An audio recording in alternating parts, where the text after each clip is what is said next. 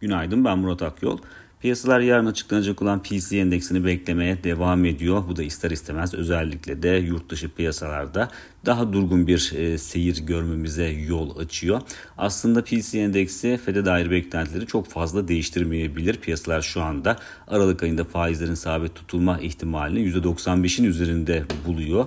E, dolayısıyla e, bu ihtimal belki biraz azalabilir eğer yüksek bir enflasyon rakamı görürsek ama yine de faizlerin sabit kalacağı e, ihtimali en güçlü e, senaryo olarak kalmaya devam edecektir. Fakat burada önemli olan faizlerin sabit kalıp kalmayacağı değil, e, faiz indirimlerinin ne zaman başlayacağı piyasalar daha çok buna odaklanmış durumda. Dolayısıyla yüksek bir enflasyon rakamı gelmesi e, faiz indirimlerinin ötelenme riskini arttırır. E, piyasalarda bu beklentiler güç kazanabilir. Dolayısıyla bu da faizlerin uzun bir süre daha sabit kalacağı beklentisini yaratacağı için piyasalar açısından negatif bir tablo ortaya koyar. Dolayısıyla e, PC endeksine yatırımcılar görmek istiyor. Bu da doğal olarak risk iştahını biraz daha limitleyen bir unsur olarak çalışıyor. Kaldı ki Amerika'da zaten e, Kasım ayı itibariyle baktığımızda güçlü değer kazanımları söz konusu. Endeksler e, aşırı alım bölgesine ulaşmış durumda.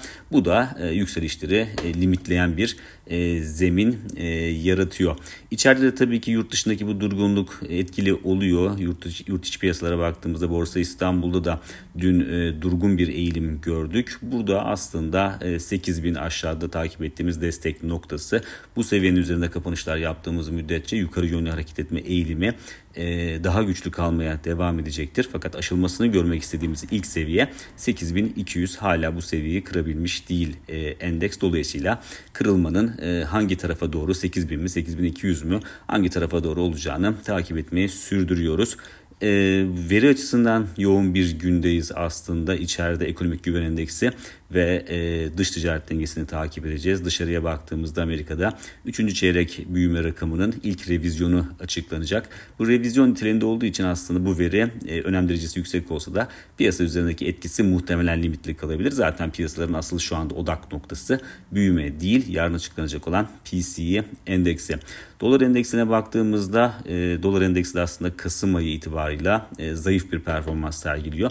Bu da gelişmekte olan ülke para birimlerinin biraz daha iyimser bir tablo çizmesini sağlıyor e, Kasım ayı için baktığımızda. Fakat TL buna çok fazla eşlik edebilmiş değil e, ve e, ayın başından bu yana %2'nin üzerinde dolar karşısında değer kaybı söz konusu. Kısa vadede e, bu sınırlı değer kayıplarının devam etmesi büyük bir sürpriz olmayacaktır. Bir sonraki podcast'te görüşmek üzere.